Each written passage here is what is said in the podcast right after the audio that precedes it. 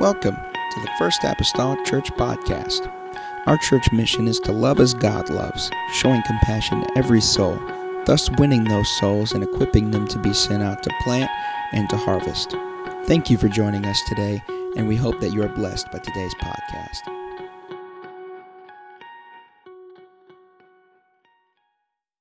tell you, they are. Something just unbelievable, just unbelievable. Revelation 6, but we're in the book of Revelation tonight. Our series on the book of Revelation, we started with the seven seals last week, and so we'll continue with, uh, if you'll allow me to read the same passage that I read last week, we'll delve into this and see if we can't get through chapter 6 here this evening. And John says, And I saw when the Lamb opened one of the seals, and I heard, as it were, the noise of thunder, one of the four beasts saying, Come and see. And I saw, and behold, a white horse, and he that sat on him had a bow, and a crown was given unto him and he went forth conquering to conquer. And we covered that last week. Verse number three, and when he had opened the second seal, I heard the second beast say, Come and see. And there went out another horse that was red, and power was given to him that sat thereon to take peace from the earth, that they should kill one another, and there was given unto him a great sword. And when he had opened the third seal, I heard the third beast say, Come and see. And I beheld, and lo, a black horse. And he that sat on him had a pair of balances in his hand. I heard a voice in the midst of the four beasts say, A measure of wheat for a penny, and three measures of barley for a penny. And see, thou hurt not the oil and the wine. And when he had opened the fourth seal, I heard the voice of the fourth beast say, Come and see. And I looked, and behold, a pale horse, and his name that sat on him was Death, and hell followed with him, and power was given unto them over the fourth part of the earth, to kill with sword, and with hunger, and with death, and with the beast of the earth. Amen. Let's go to the Lord in prayer one more time. Jesus, I come to you. God, I'm grateful for an opportunity to be in your house grateful, Lord, to be able to teach, Lord, from your word, God, this inspired, living word of God that's quick, powerful, sharper than a two edged sword, dividing asunder the soul from the spirit and the bone from the marrow. God, I'm grateful tonight for that. God, grant us enlightenment, grant us understanding, God, as we look at this word. God, let our lives, Lord Jesus, be influenced and impressed by it. In Jesus' name that I pray, amen and amen. Everybody say amen. Amen. You may be seated this evening. If you ever wonder why I say everybody say amen, I, I picked it up because whenever I listened to Brother Sizemore, I grew up under a lot of his preaching before we ever moved this church. You'll notice whenever he gets done praying, he says, Everybody say amen. That's where it comes from. So you are influenced by whoever is your leader. So somewhere around here, someone probably grow up someday and they'll just do exactly what I have done. And uh, it will blame it all on Brother Sizemore. All right. Amen. Revelation 6. Last week we entertained the idea, just, just to kind of run real through what we entertained. We entertained the idea of whether or not, and we didn't come to a conclusion, we just kind of set it forth for something our minds to think upon. The idea about whether or not the seven seals, the seven trumpets, and the seven vials whether they happen in succession or whether they all uh, are telling the same story, some that have a little more detail than others or less detail than the others. We also addressed the very first seal uh, here in chapter number six, and we determined it to be uh, this horse and rider, a, a representation of a force or a might of peace. Uh, which would come upon the earth, which we understand, we know who's, who's going to be uh, a major key player in bringing peace, that component of peace in the last uh, days, and we know that to be the Antichrist. And so we kind of looked at that a little bit, looked at the, the, the one coming in on the white horse, and comparing that with Revelations 19 of Christ who's riding in on his white horse, and kind of did a little comparison and contrast between uh, each other to, to come to a, a understanding. But tonight I would like to look at verses 3 and 4, uh, the second seal that is being broken, that John seen that was broken by the second beast.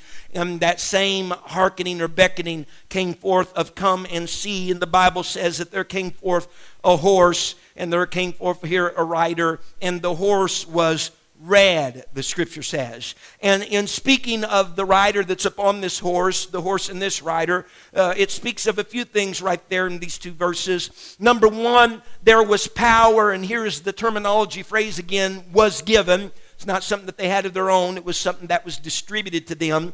But there was power given to the rider, and it says to the power was given for this purpose to take peace from the earth. And so we know evidently there had been peace on the earth. In order for there to be peace, had been taken from the earth.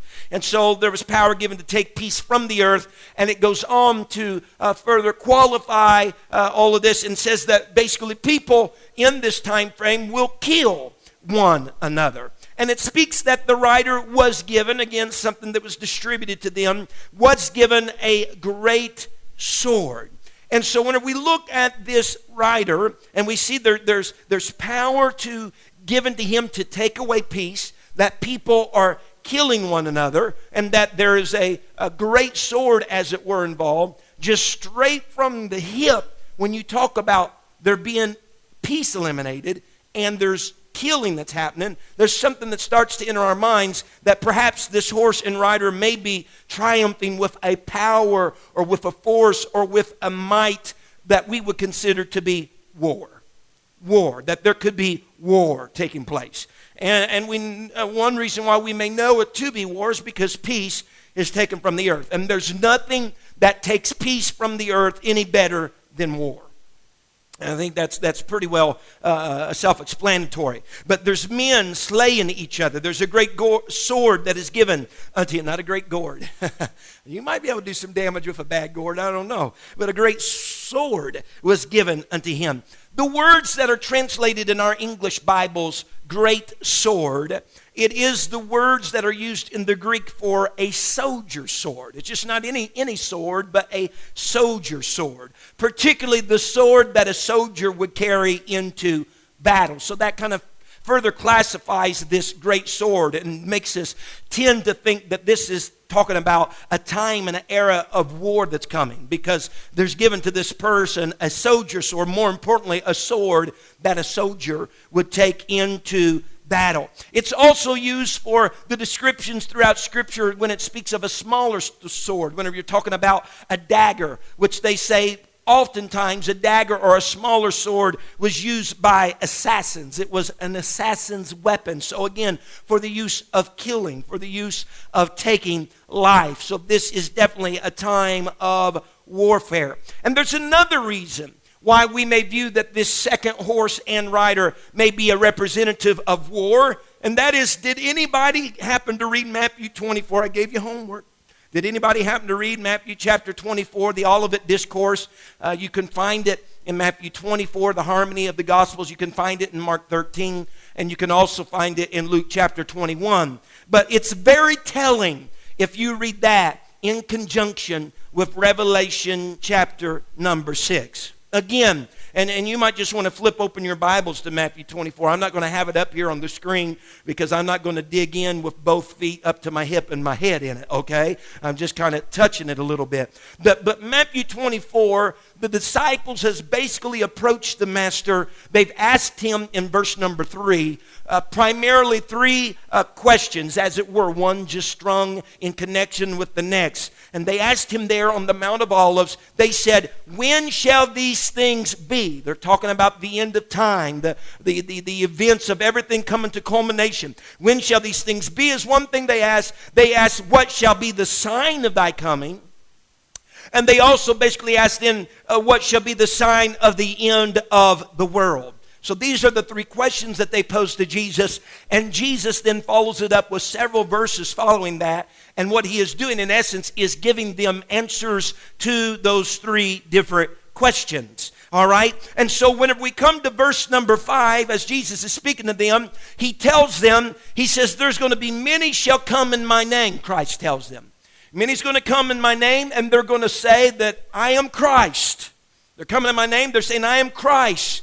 And he basically lets them know that these are false Christs. Uh, these are false Christs. Uh, they are there to deceive you.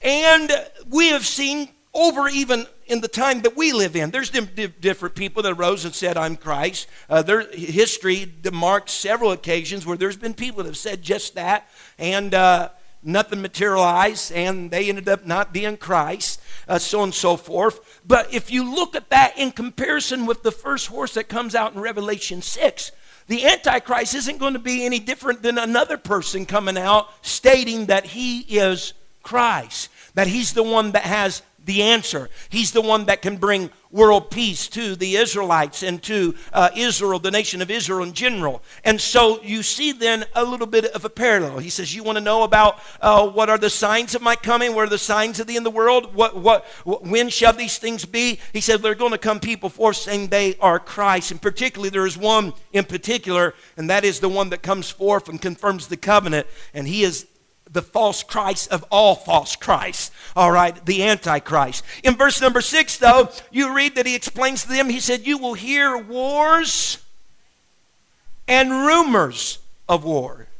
If we go with just the seal we just spoke about, being this ushering in of a time of war, Jesus telling the Olivet Discourse. You want to know what the end? You don't want to know the signs of my end is? The signs of my coming? When shall these things be? There's going to be wars and rumors of wars paralleling with Revelation chapter number 6.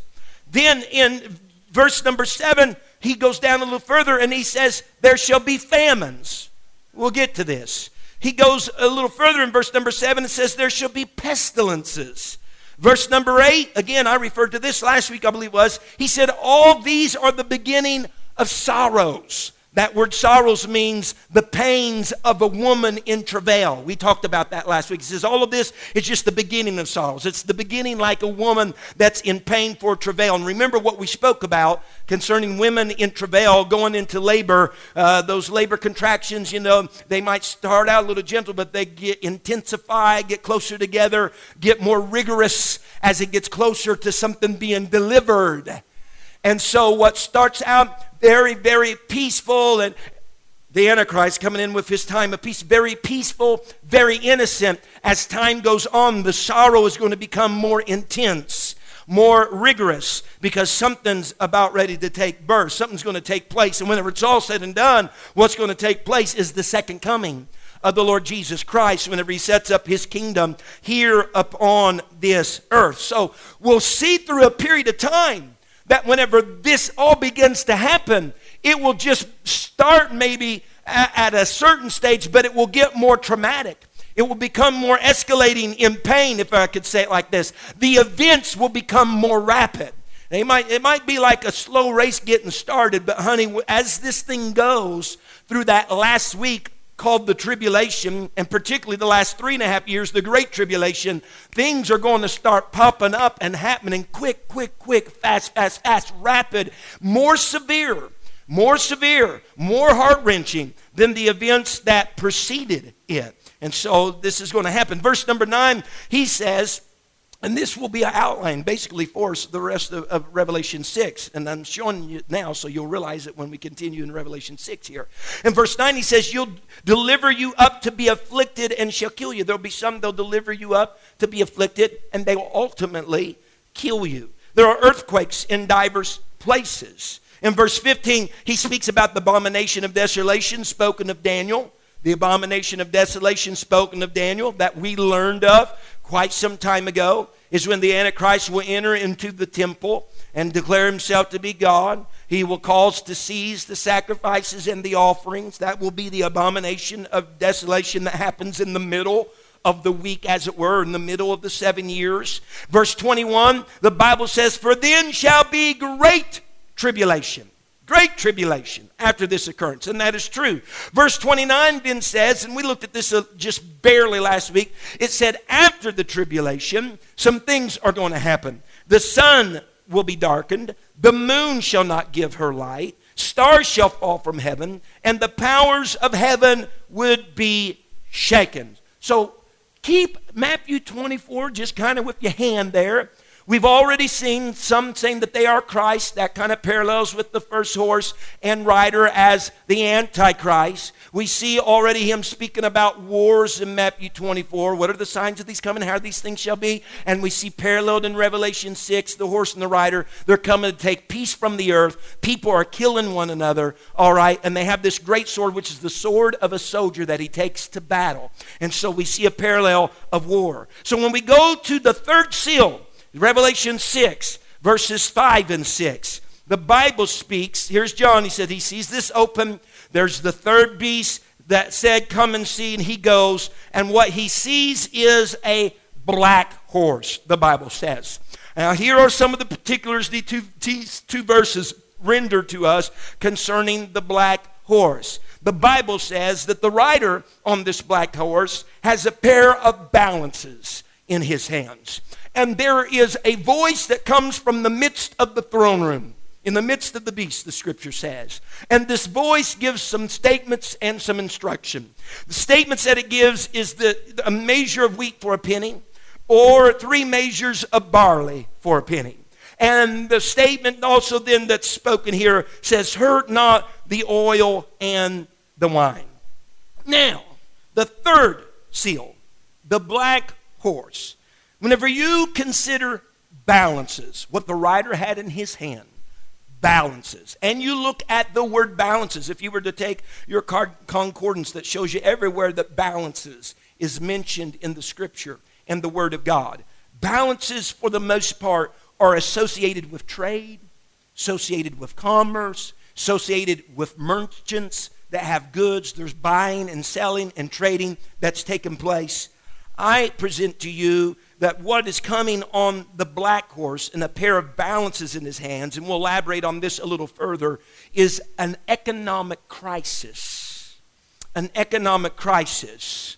For one thing, there's going to, there's going to in some measure be an economic crisis because what that's going to do, it's going to set the world up then for this buying and selling idea that we find even later in the book of Revelation buying selling that can only happen if you take the mark of the beast in your right hand or forehead. There is going to be some type of economic crisis that's going to take place. All right, something that's going to happen. Uh, uh, uh and the way that and if you notice the scripture, a measure of wheat for a penny, and uh, we'll look at this a little further, and three measures, you can get three measures, though, of barley for a penny. Well, wheat is a, is, is a more substantial, more prizeworthy uh, grain than barley is, all right? And so barley is cheap. But even getting a measure of wheat for a penny, I'll tell you right now ahead of time, that's no deal, okay? That's no deal. That's like that's like if I'd say right now, hey, I tell you what, over here at the corner, they got gas for $15 in a gallon. All right, it's no deal. now, notice the scripture. The Bible says it's a black horse. Black horse. Colors do have some representation in scripture. I want to read to you from Lamentations chapter number 5 and verse number 9. Jeremiah is speaking to his day. Again, Jeremiah's day was a time whenever the people were taken from Jerusalem to Babylonian captivity. That's the time in which he was spoken, and he wrote Lamentations just as well as the book of Jeremiah. And he says, We get our bread with the peril of our lives. Look now, because of the sword of the wilderness. Verse 10, he says, Our skin was black like an oven because of the terrible famine because of the terrible famine. And so, Jeremiah, the author, the book of Jeremiah and Lamentation, their concerns are the same.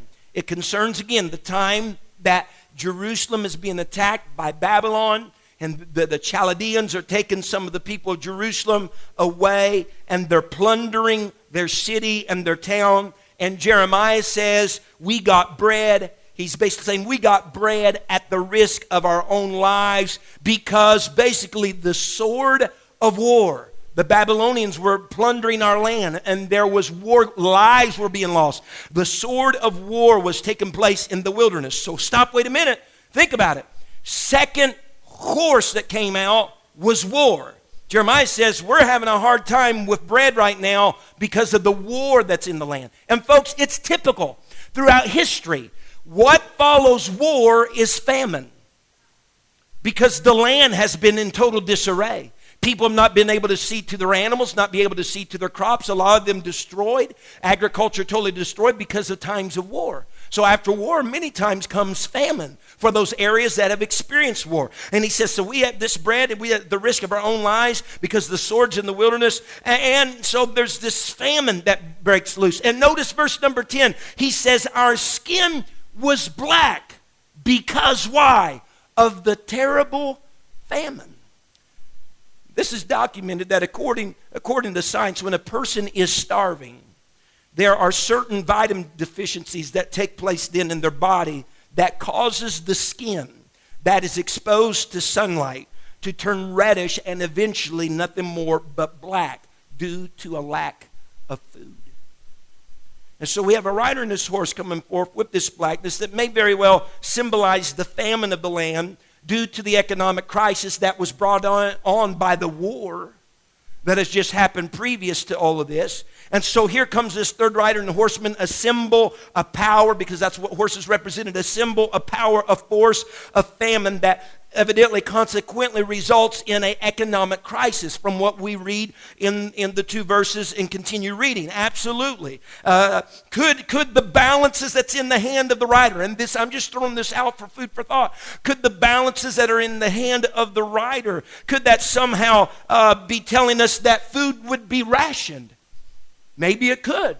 That, that whatever's going to be given is going to be weighed. Perhaps it could.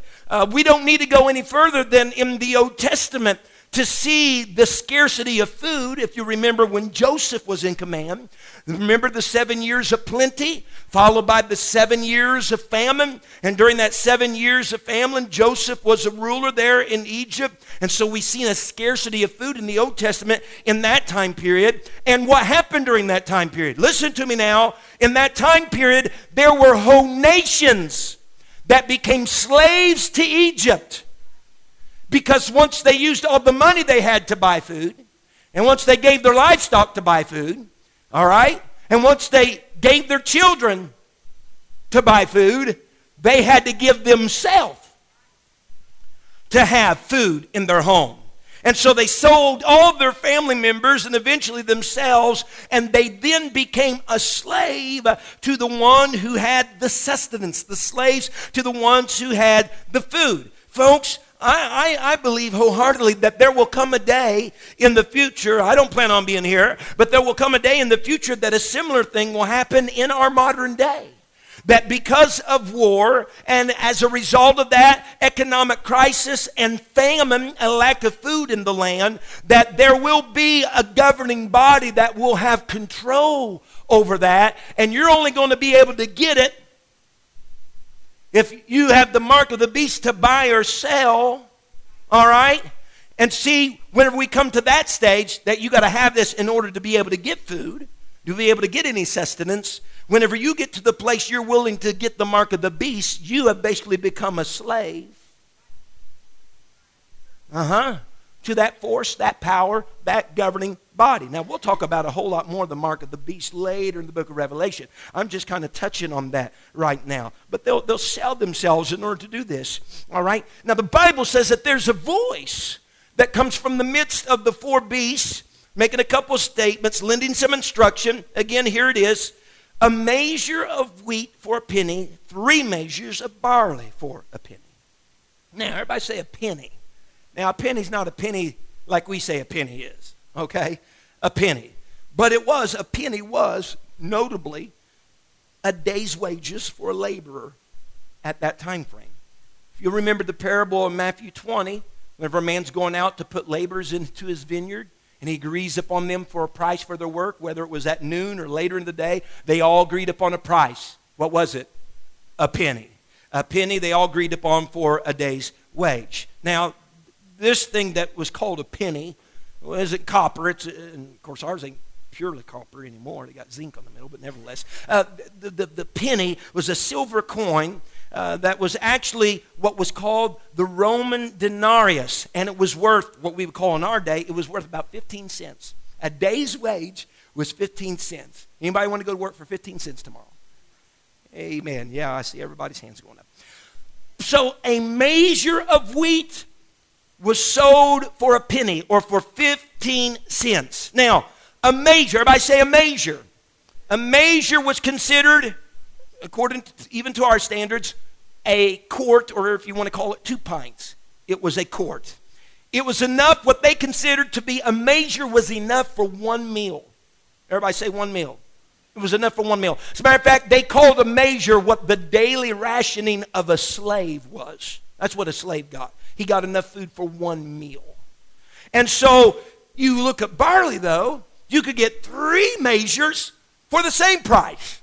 So if you're thinking in your head, if a measure is a meal, if I go with the barley route, I can get three meals for the same money. But let me tell you, it, the quality it gets very, very horrid because a lot of times barley is what was fed to the animals, not necessarily human. You know, it'd be like you getting kibbles and bits out and saying, you know, if we if we can't have the steak, we're going to have kibbles and bits at least three times a day.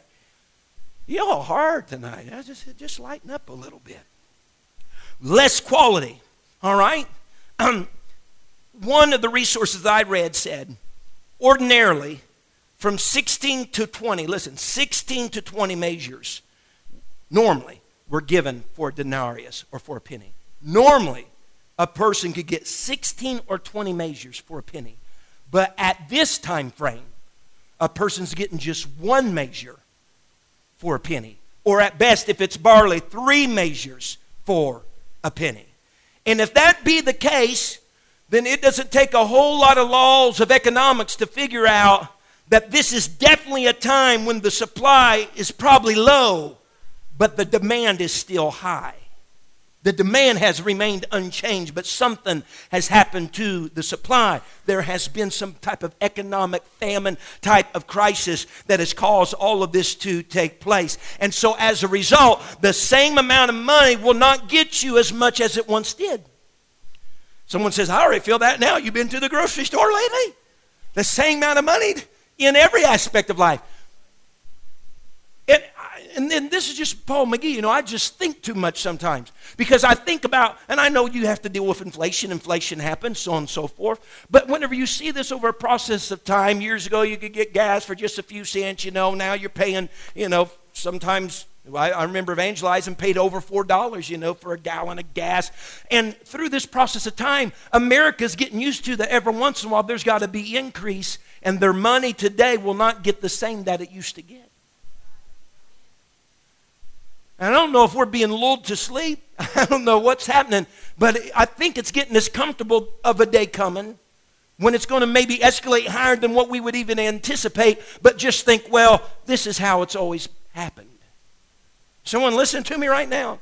And so there's going to be things out there for society that's still left that there's going to be an increase in the money that they had is not going to, going to go as far as they used to be able to go. And notice the scripture. He says and he informs, he says, Hurt not the oil and the wine. Now, now oil and wine were commonly used, common commodities that were used. Now get this, for preparing and cooking a meal. So you got barley. God help you, you're a rabbit. And you got some wheat maybe now but you have still maybe some need for oil and wine, even to make a proper preparation of what's going on here. But he says, don't hurt the oil and the wine. Perhaps it's a word of caution to the writer. Don't touch the oil and the wine. They, they are means for preparing the food, for preparing a meager, uh, eager, uh, just a meager meal. Don't hurt them. Maybe they're saying, hey, maybe he's, and I'm, I don't know, maybe he's saying, don't raise the price on those because it's already high to get food. These people ain't going to be able to prepare their food. So we're going to give them a little lasso. Not only that, you remember in Luke chapter number 10, remember the Good Samaritan, found the one that fell among thieves? What was it that he used for the wounds? Anybody remember? For the wounds of the Samaritan, the Bible says he poured in oil and wine. Because common thing, oil and wine was used to treat the wounds of those. What are you saying, Brother McGee? I'm just throwing. None of this is founded. I can't look in the future and tell you exactly what's going on. I'm just causing to think. But if war's already taken place, there's a lot of wounded. Don't hurt the oil and the wine. Now, there's some guys out there, they're not going to survive from the war, there might be some others that will, and we need that in order to help their wounds. Everybody with me? Could you imagine that it would be bad enough that there's enough people wounded that they're saying, hey, you know, don't negate that band aid over there. You know, don't negate, you know, just some simple Tylenol or ibuprofen on the shelf. Because we got some people here that's wounded. Seal number four, the fourth seal is broken. This is the fourth horse. The Bible says it's a pale horse. A pale horse. Yeah, there's seven. I'm not getting to number seven, sister. Amen. I know you put your fingers up because you can't see your feet right now, but that's all right. No. Just had to get that one in. No. Amen. Amen. If her dad liked it, I mean, I'm blessed. Okay. The pale horse.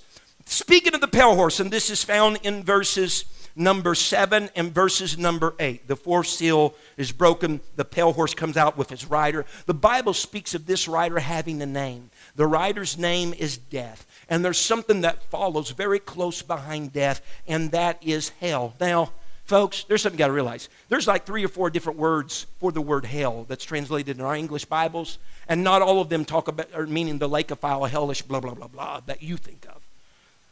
This word that is uh, translated hell in our Bible right here is the word for the grave. All right?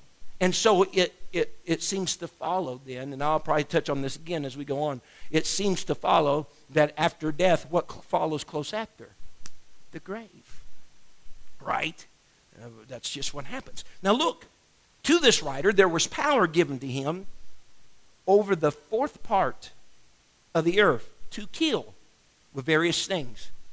Some of these already en route and taking place from what we read in Revelation 6 for that time frame with sword, with hunger, with death, and with the beast of the earth. And so here comes in death. The grave or hell, if you will, is not, not, not far behind. It's a natural flow again after you, after you die, that you go to the grave. Brother M.L. Walls, and I quote from his book called Gehenna, the Lake of Fire, which is an excellent book that goes through all these different words on hell.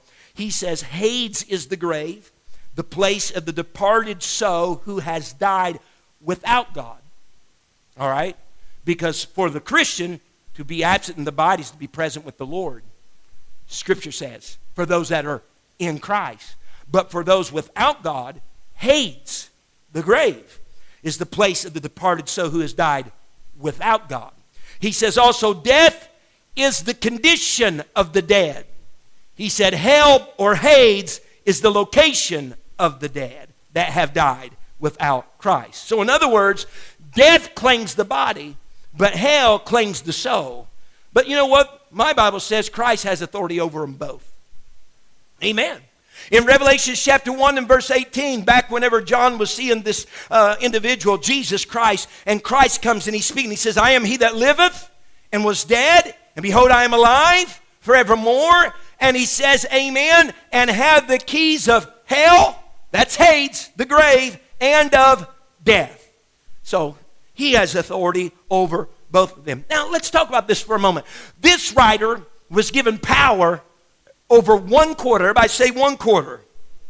One quarter over the earth. Now here's the question that I don't know the answer to, but just make us think. Is that one quarter part of the whole world? Or is that just one quarter part of a geographic location that a lot of this concerns concerning the Jews, the Middle East? We're we talking about a quarter part that's going to be given to death and the grave of the whole world? Because, folks, um, there's no reason not to interpret one quarter literally as a number here. Uh, and either way you're talking about, if you're talking about the whole world or you're just talking about over in the Middle East, a geographical location, everybody say that's a lot of people.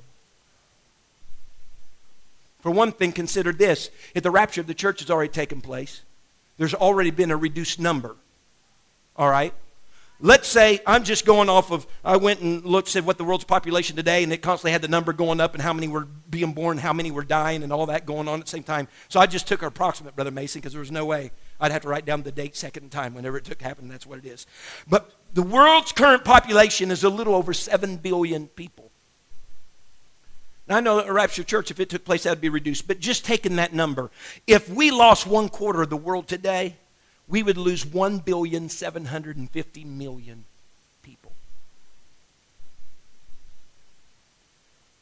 Now, there's a lot of war, but there's no war that's taken that. You take World War I, World War II, Vietnam, the Gulf War, and there's no war taking that. We're talking about an unprecedented war. Talking about war, we're talking about then people's lives being lost from famine, the economic crisis, whatever's taken place maybe not having the resources to buy, maybe not giving in to the mark. We're talking about their lives being lost, or maybe that not, even being provided in the time that they need it provided. Lives are being lost. So if you're talking about the whole world, you're talking about a bunch of people. If you're just talking about a geographic location, I don't care.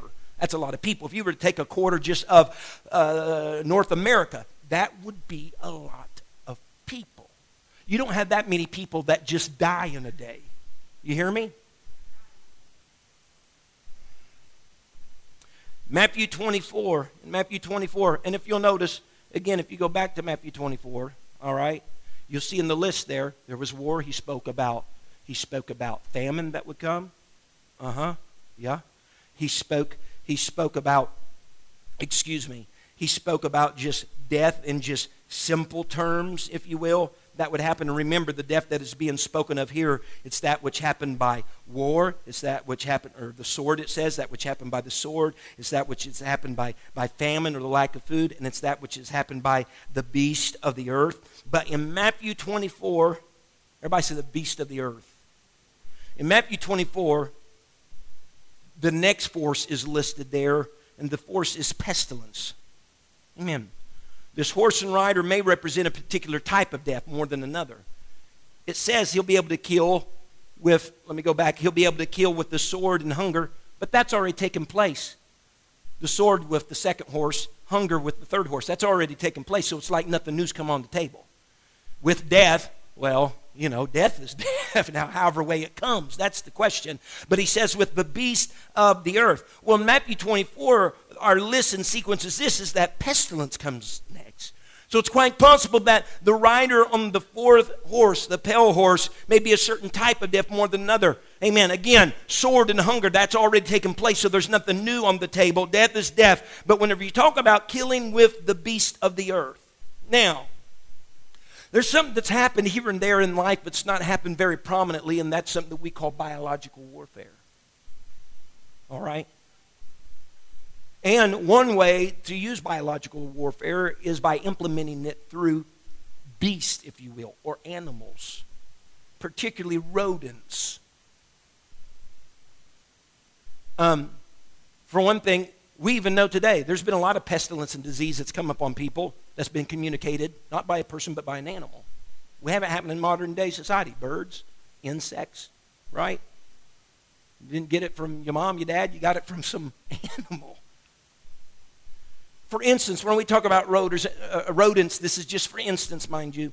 For instance, this is according to John MacArthur, he says, he says, rats, talking about a rodent, rats can carry as many as 35 diseases at once. And amazingly, if 95% of the rat population is exterminated in a given area, it will replace itself in less than a year. So you're talking about almost all the rat population gone in a certain given area, but less than a year they can repopulate to be in the same number forces and be carrying 35 diseases in their body and still live. For that matter, whenever you look at pestilence and disease, you want to go back to this concept of war. You know what's taken more lives than another man in wars?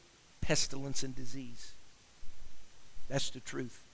More than another man taking another's man life in those scenarios of war, pestilence, disease have taken more than another man. So we've had war going on since horse number two.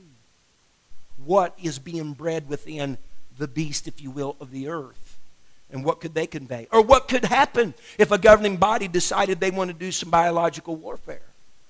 Because rats don't just stay out in the woods, they get where you live. Amen? All right? And so there's been, there's been a trio of death agents here through the Old Testament, particularly in the book of Jeremiah. There's always seemed to be a trio of death agents that, that have been predicted by God uh, that he said he would bring his, he'd bring his final judgment through this trio of death agents. And they are the sword, the famine, and pestilence. These things go together when you talk about the judgment of God. I want to run through three scriptures in Jeremiah. Jeremiah 14 and verse number 12, and I'm reading the last part there. Jeremiah 14, verse number 12. The Bible says, But I will consume them by the sword, and by the famine, and by the pestilence. In Jeremiah 24 and verse 10, again he says, And I will send the sword, the famine, and the pestilence. Jeremiah 44, 13, again he reiterates, he says, As I have punished, as I have punished Jerusalem by the sword, by the famine, by the pestilence. The sword, horse number two, red. by famine, horse number three, black, and by pestilence, horse number four, pale. kind of comes out of the color thing there. Pale. So I want to say amen. Now consider. I want to look at something, a little comparison and contrast, and I got homework for you tonight. Okay. Because I'm not touching on all this. We'd be around here forever. but let's look. God said there were some things that would happen whenever He made His covenant of peace. He said there would be some things that would happen. I think it's important to see what God said would happen when He had His covenant of peace compared to what's happening whenever the Antichrist has his pseudo false peace covenant.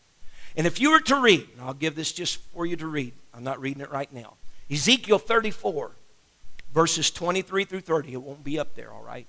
And I'm going to just run through a few things. Ezekiel 34, verses 23 through 30. If you read that, you'll find that these things are a part of God's covenant of peace with Israel. This is what he says Ezekiel 34, Ezekiel chapter 34, verses 23 through 30. This is what God said. He said, Whenever I make my covenant peace of Israel, this is what's going to happen. I am going to feed them. Well, that kind of contrasts the famine that happens after Antichrist gets his little peace covenant. He says he will cause the evil beast to cease. On the other hand, we have with this last horse, there's killing that's coming with the beast of the earth. Number three, he says there will be showers of blessings. He says the trees and the earth shall yield their fruit and increase. Again, that's kind of contrary to the idea of economic crisis, of food, of there being a lack of supply. All right? The famine aspect again of the Antichrist. Christ says, though, he says, they shall be safe in their land when I make my covenant peace with Israel. The Antichrist, we got war. A man's coming forth with a great sword. They're killing one another. They take peace from the earth, the Bible says. God says, whenever I bring peace upon them, they shall not be a prey to the heathen. Again, that's, that's totally contrasting the war aspect of the Antichrist. He said, The beast of the land shall not devour them. Again, that contrasts this idea of death by beast, or if you will, biological warfare. He says, They shall dwell safely. Again, that kind of just contrasts the idea of this whole war aspect that we see. He says, None shall make them afraid. Again, that contrasts the war aspect. So God says, Man, I'm going to feed, I'm going to supply. There's going to be food for them. The trees, the fruit of the field, it's going to increase. They're going to be safe. They're not going to be afraid. The beasts of the field, he says, I'm going to devour and stamp out. And then under the Antichrist's pseudo covenant of peace, you get war, you get famine, you get death by sword and famine and pestilence. Totally different. Totally different. Again, something else if you'll look at at your own time, because I still I, I need to go. You all you all's been hindering me here tonight. On your own time, look at Zechariah chapter six. Zechariah, I know some people are writing this down. Zechariah six, verses one through eight, because in Zechariah six verses one through eight, it's there that you'll read of four chariots with horses that come between two mountains of brass. Brass in Scripture is typical of judgment. Notice four chariots with horses that are coming through mountains of judgment. They are said to be the four spirits of heaven. And these four chariots with their horses are connected with the judgment of God. And it seems like in Scripture, if you read the book of Zechariah, that they ride at an apparent time of peace. In Revelation 6, we have four horsemen that are coming forth to execute judgment. Zechariah has four chariots that have horses coming forth, as it would seem, with judgment at a time of peace. See, back in Zechariah, we talk about double fulfillment. In Zechariah's time, it was speaking about the overthrow of Babylon and the judgment of Egypt at the time of Zechariah. But for a future fulfillment, it may be talking about the very same thing that Revelation 6 is talking about. Everything that's going to precede the coming of the Messiah, the millennial reign of Jesus Christ. And interestingly, you look in Zechariah, the horses are red and black and white, and the last horse is what's termed grizzled and bay. Well, in Revelation, we have a red, black, and white horse and pale. So you got to consider that. Going on, Revelation 6, 9 through 11. Everybody still with me? I got 50. Yeah, I ain't going to tell you what I got. Amen. Everybody right? So that's homework. That's just something to look at. We could spend time there, but you spend time there, okay? Amen. God bless you. you just saved me a week in this whole study. Hallelujah. we'll look at that when we go study the book of Zechariah. Revelation 6, 9 through 11. The fifth seal, everybody, fifth seal. The fifth seal is open. I saw under the altar the souls of them that were slain for the word of God and for the testimony which they held. And they cried with a loud voice, saying, How long, O Lord, holy and true, dost thou not judge and avenge our blood on them that dwell on the earth? Question. I said that because I listened to Brother Mason's uh, uh, punctuation sermon. Amen. And white robes, which was excellent, by the way, which was excellent. And white robes were given unto every one of them, and it was said unto them that they should rest yet for a little season until their fellow servants also and their brethren that should be killed as they were should be fulfilled. The fifth seal. Now, I alluded to this, but the fifth seal, notice now, there are some that are under the altar that are crying out. It says, the souls of them are under the altar. They're crying out. These are souls of them that had been slain for two primary reasons. Number one, the word of God and the testimony that they had. They were slain for God's word, slain for the testimony that they had. Their souls are under the altar. They're crying out. They're asking a question How much longer is it going to be until you judge those that are on the earth? Maybe the ones that even killed them. And the response is still a little season. so they gives them white robes. And it speaks about still a little season because there's others that's going to be martyred for the word of God and their testimony. That has not happened yet. Now, this altar that we speak of at number five, and whenever I speak at number five, and we talk about the seal being broken, I believe we're talking about martyrs, people that's killed for the word of God and the testimony. Martyrs, people that have given their life for this, this, this, this great thing right here. Okay? And when it speaks of this altar, it's unknown. We don't know if this is the altar of incense, an altar of sacrifice it may be referred to here. But these martyrs are crying out from under the altar. And whenever that happens, I'm just telling you what it makes me think of when I think about martyrs crying out from under the altar, their souls, their bloods. It makes me think about an altar of sacrifice because these are people that have sacrificed their lives, all right, for this gospel. And we know from Old Testament scripture that the life of the flesh is in the blood. We know from Old Testament scripture that the brazen altar, there was a grate inside that brazen altar. And when they put that sacrifice on there, the blood drained down in the grate.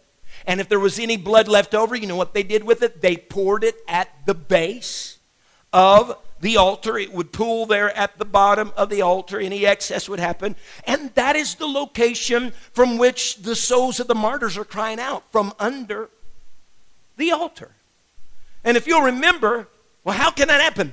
Well, we understand in Genesis that the blood of Abel cried out. Remember?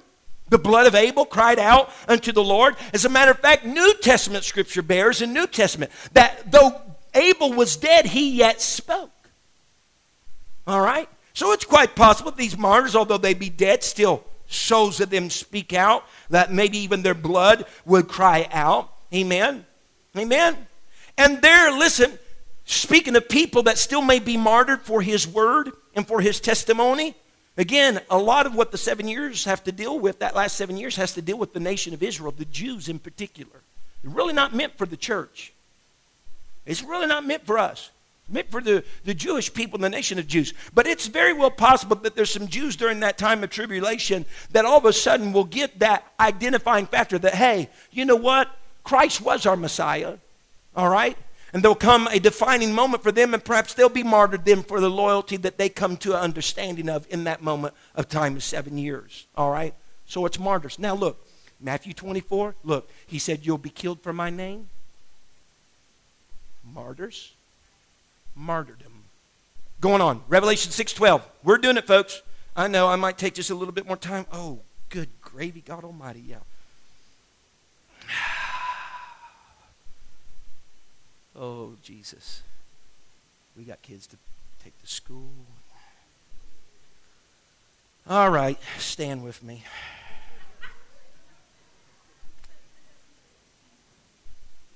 There's nobody that knows pastor like pastor. Okay? You would not want to stay here for what I have to go through because I know by what I have about how long that probably take. And thus we enter into week number three of the seven seals. And that's why I didn't go to Zechariah chapter 6. I'm telling you right now. But we'll stop there. I, I don't want to take advantage of you good people. Hallelujah. Thank you for listening.